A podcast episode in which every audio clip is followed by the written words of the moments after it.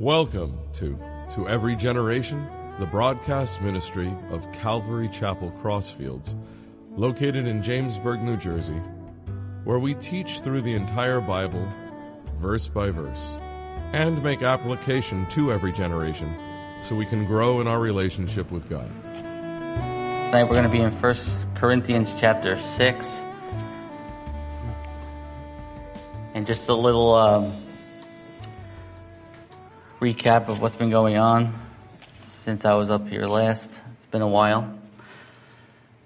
Um, Paul had to deal with a lot of uh, divisions in the church, a lot of uh, infighting. Um, the church that he founded and labored in for such a long time. And he was instructed by the Lord to go back there.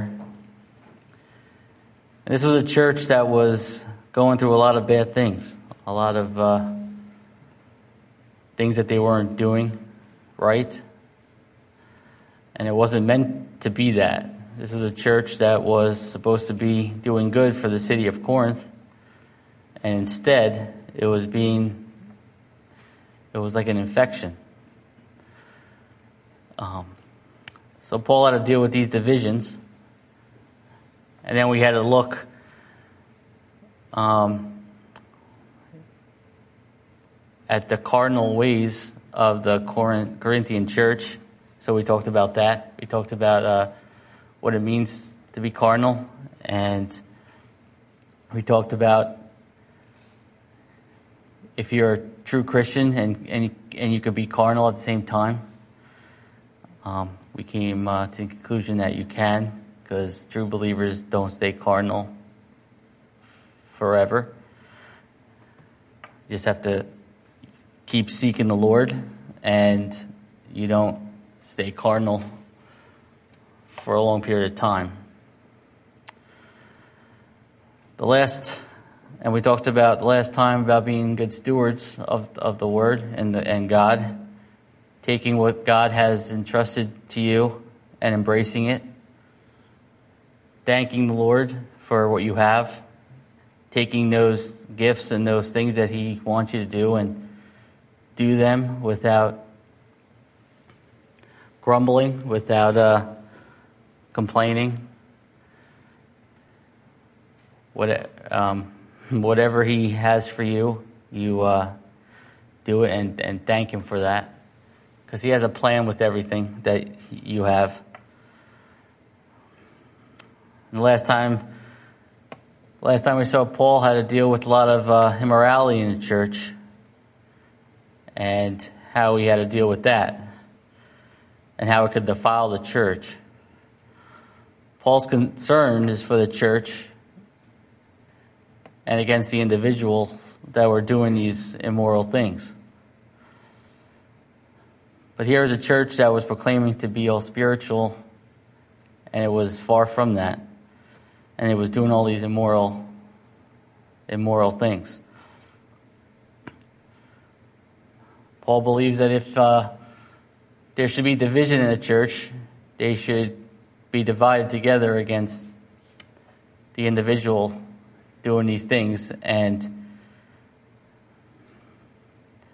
and try to get him to turn his ways into godly ways. Because with divisions in the church, the church was never going to thrive and never going to be truly godly. They had to be there had to be good church discipline with those people. I know it's hard sometimes to go through church discipline when you hear that stuff. But when they do that, it's it's for the the best interest of the person and for the church. A lot of churches today they don't have church discipline, and it starts from the top. And that's what's so good about this church because it has good church discipline. So, as we jump into chapter 6 tonight, we're going to uh, start with verse 1. Dare any of you, having a matter against another, go to law before unrighteous and not before the saints? So right away, he says, Dare any of you. That's not, he's not like uh, beating around the bush there. That seems kind of harsh, but dare any of you. Paul believes that the he can't believe what the Corinthian Christians are doing right now. If any of if anyone is wronged in any way, they need to settle it within the church, within the believer to believer, instead of going to the law outside. It was thought that if they were wronged in any way, They shouldn't go to judges that weren't Christians. And you hear that way too often these days. People uh, step on someone's foot and uh, they're getting sued. That's all they do these days is sue people. You know how many you know how many lawsuits that the Supreme Court receives in a year? It's quite a lot, and that's not even considering the ones that don't even make it all the way up to the Supreme Court. I think the world has become sue happy. They just like to just sue everybody. And that might be okay in the world, but when you're talking about the church, it, it needs to be handled within the church in a godly manner.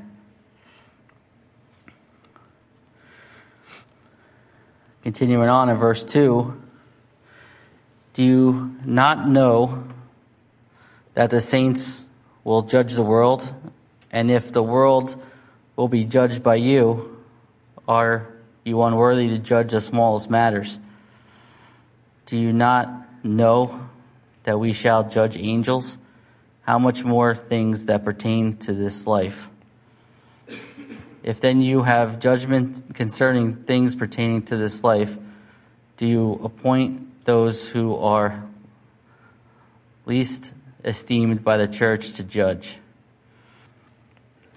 So Christians should fully be able to judge their own matters and not go to these secular judges, as it says, bringing it to esteemed, uh, less esteemed by the church. Because nobody really could truly judge you. I mean, God's the only true judge.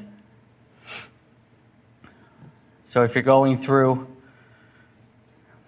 if you're going through times like that, you have to really consider just taking the time to pray and get with that person and try to pray with them and, and talk it out instead of going outside. Because God really wants you to, to talk to Him and try to settle it like that. As we go to 5, it says, I say to I say this to, to your shame. Is it so that there is not a wise man among you, not even one who will be able to judge between the brethren?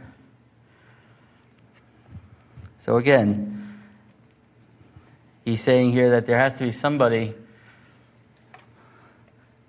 that's able to do this. There's got to be somebody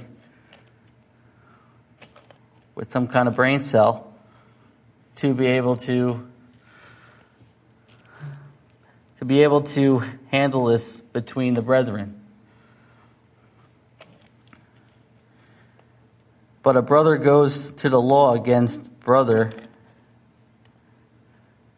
that before unbelievers. Now, therefore, it is already an utter failure for you that you go to law against one another. Why do you not rather accept wrong? Why do you not rather let yourself be cheated?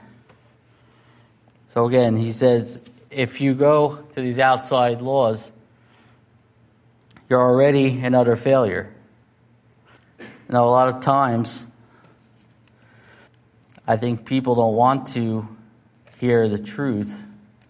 They feel like if they go to an outside secular judge or whatever to get their issues handled, that they might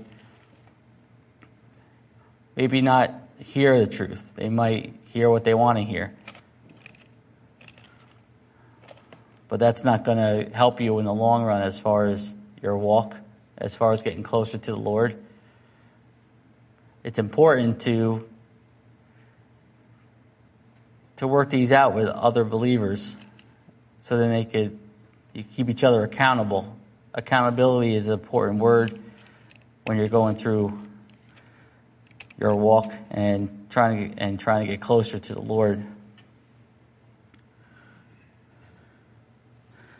Verse 8 No, you yourself do wrong and cheat, and you do not, and you do these things to your brethren. Do you not know that the unrighteous will not inherit the kingdom of God? Do not be deceived neither fornicators nor idolaters, nor adulterers, nor homosexuals, nor sodomites, nor thieves, nor covetous, nor drunkards, nor rivalers, nor extortioners will inherit the kingdom of God.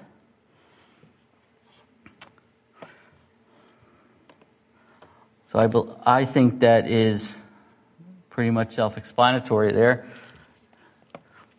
All these people that were just mentioned here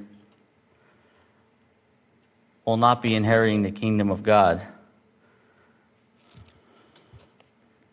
And such were some of you, but you were washed, but you were sanctified, but you were justified in the name of the Lord Jesus and by the Spirit of our God. So, right here in verse 11, it's saying, But you were washed. We are washed by what God has, did for us on the cross.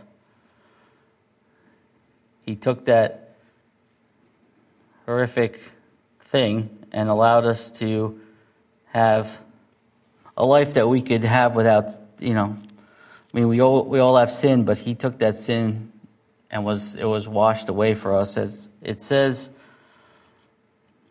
in Titus chapter 3 verse 5 not by works of righteousness which we have done but according to his mercy he saved us through the washing of regeneration and renewing of holy spirit so again he took that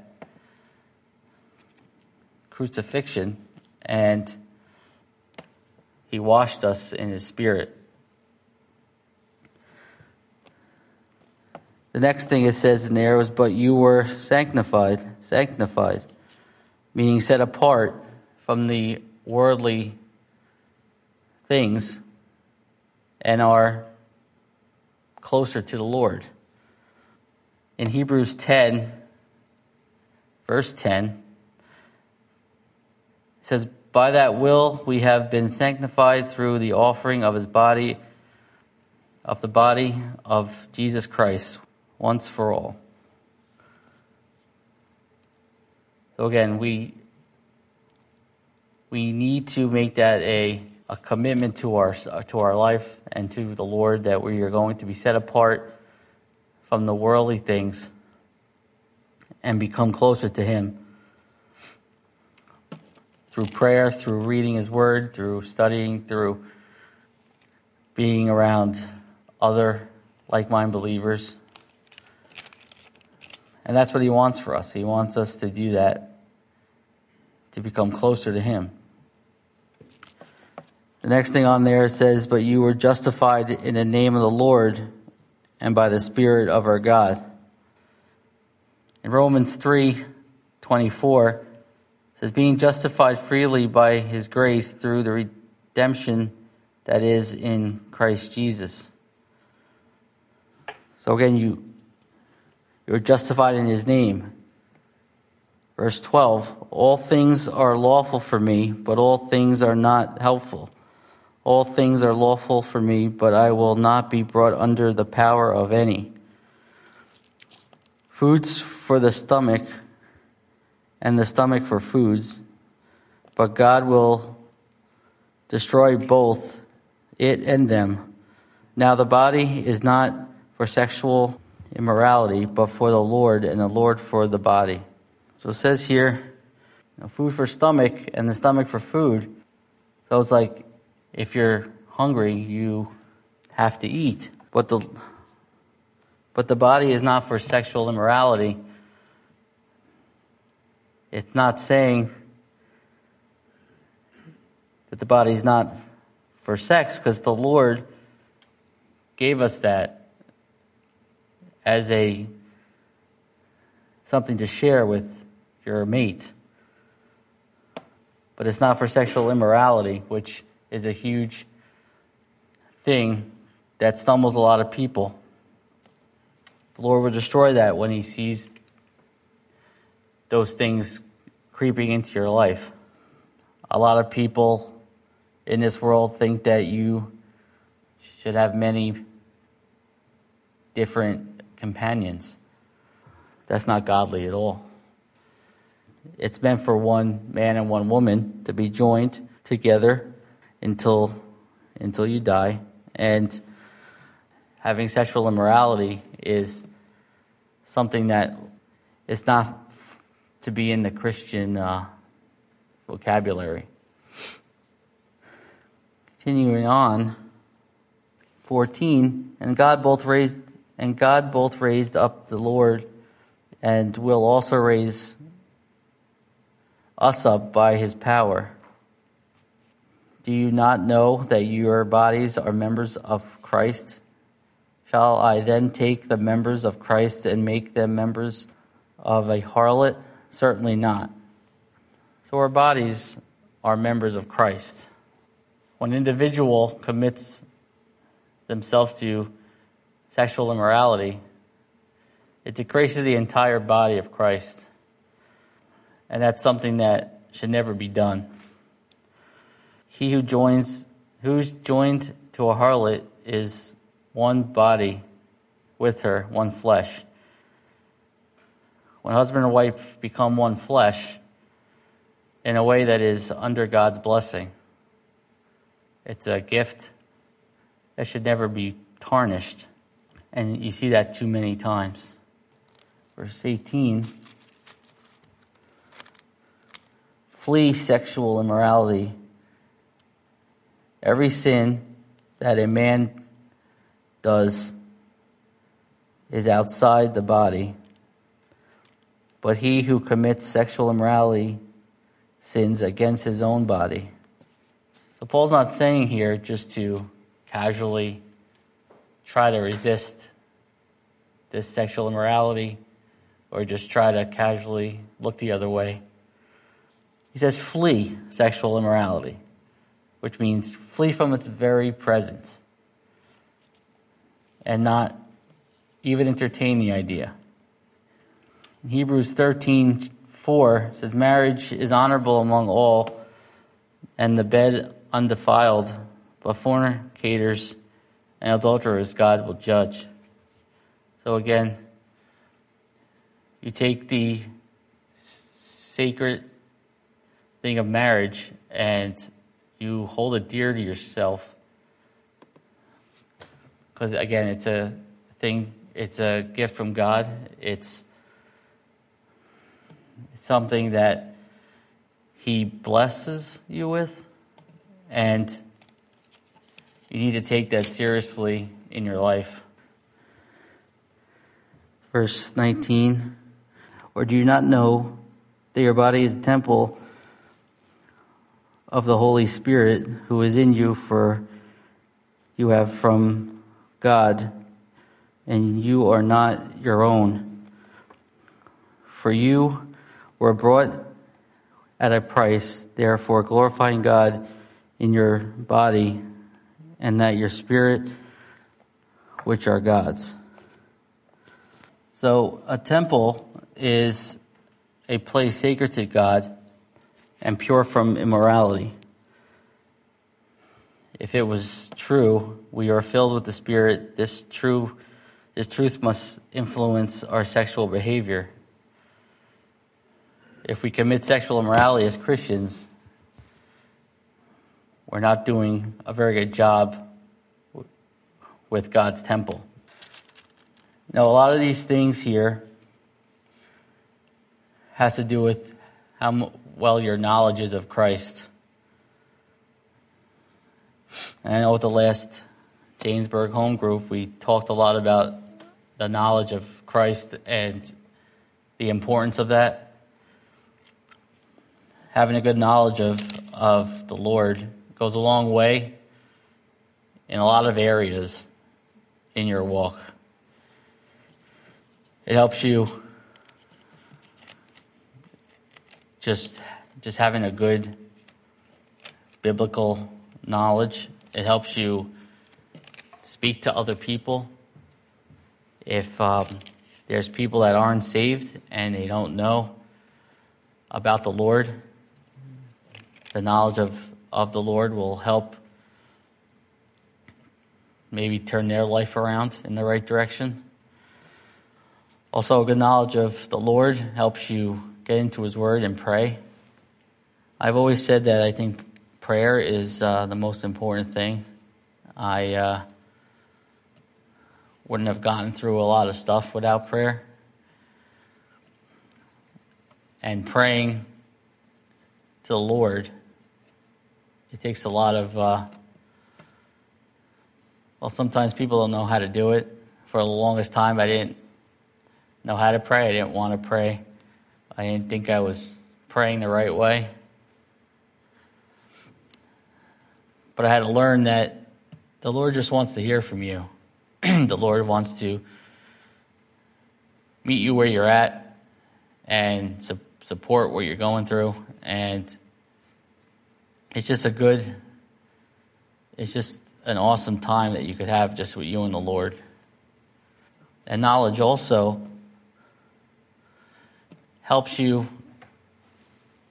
if people are defiling the Lord's name not understanding why you believe what you believe. If they want to uh, be argumentative, you don't have to be argumentative back, but if you just uh, say the truth, that's uh, you know, if sometimes if you don't scream back and you uh, just say the truth, the situation sort of works itself out. So I guess the true question I have today, tonight, is where is your knowledge? Is your knowledge in the in the Word, or is your knowledge in the world? That truly is my prayer that everybody's knowledge here is in the is in the Word and not in the world. Let's pray. You've been listening to To Every Generation from Calvary Chapel Crossfields. We're located at 15 Half Acre Road in Jamesburg, New Jersey. We meet for Bible study Wednesdays at 7:30 p.m. and Sunday service begins at 10:30 a.m. On Sundays we have children's church for all ages in addition to infant and nursery care. You can find out more about the ministry here at Calvary Chapel Crossfields by going to cccrossfields.org. Thanks for listening, and may God bless you.